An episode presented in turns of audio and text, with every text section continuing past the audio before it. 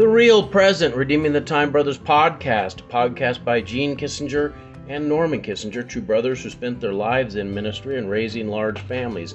Our desire is to provide a digital place for those who long belong. And as always, we want to leave a night light on for you. That night light is out of John chapter 1, verses 10 through 13.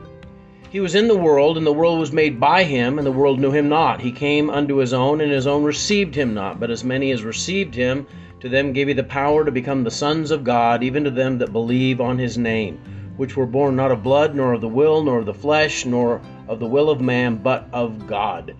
He's here talking, of course, about John's account of the Christmas story, and it really goes back to the, the pre-existence of Christ in, in eternity as, as very God as the, the logos of God. And uh, we kind of entered that time of year in the in the Christmas season where we uh, confusion sets in. Uh, does that happen for you where you don't know exactly what kind of gifts to get certain people in your family? So you're you're trying to think what do they like, what would they enjoy to get, uh, what would be beneficial to them? What could they use? What's the utility of the gift that I might be able to give?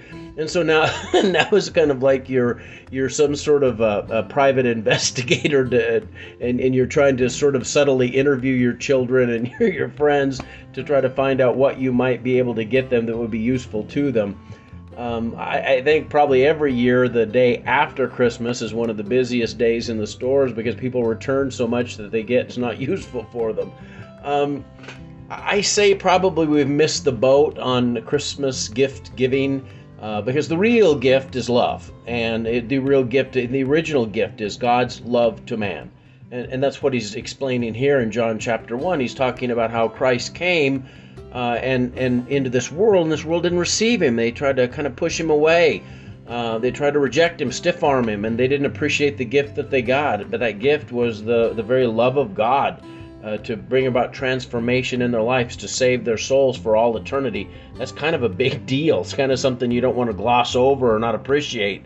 So maybe it's not flashy. Maybe it's not a Maserati with a, a, a band, uh, you know, a little bow tied on it in the driveway. I've always wondered in those commercials where a mate ends up buying a car for the husband or for the wife what they think about that when they got to pay the bill, the $800 a month bill on the car, if they think that was really such a great present or not. But anyway, that's not, not, my not my problem. Um, so I, I, think this year, as you're thinking about gift giving and perhaps getting the gift that God has given you, it's the gift of, the, of love. He sent His Son Jesus to demonstrate, to manifest His love to you, to bring you into a saving relationship with Him. And so before we get all caught up in, in whether Christmas was a success or a failure based on the kind of gifts that we gave or got, let's remember the original gift of love. And whatever we give, let's give it out of love. And at least that way it'll be a success, whatever it is. Dear Lord God, I thank you for this day. And I do thank you that you've given us the most precious gift of all, the gift of eternal life at the cost or expense of your son dying on the cross for us. Help us to never forget that, that Christmas was more than making a, a Hallmark greeting card.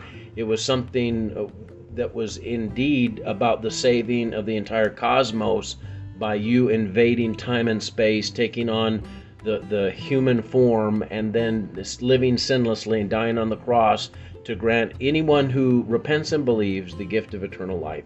Thank you for that, God, and help us to give gifts that um, that are about love. Whatever those gifts are, let them be bathed in love, showered in love, that they might make an impact in the lives of those who receive them. In Jesus' name, amen. Hey, God bless you. I love you, but Jesus loves you so much more. Have a great night.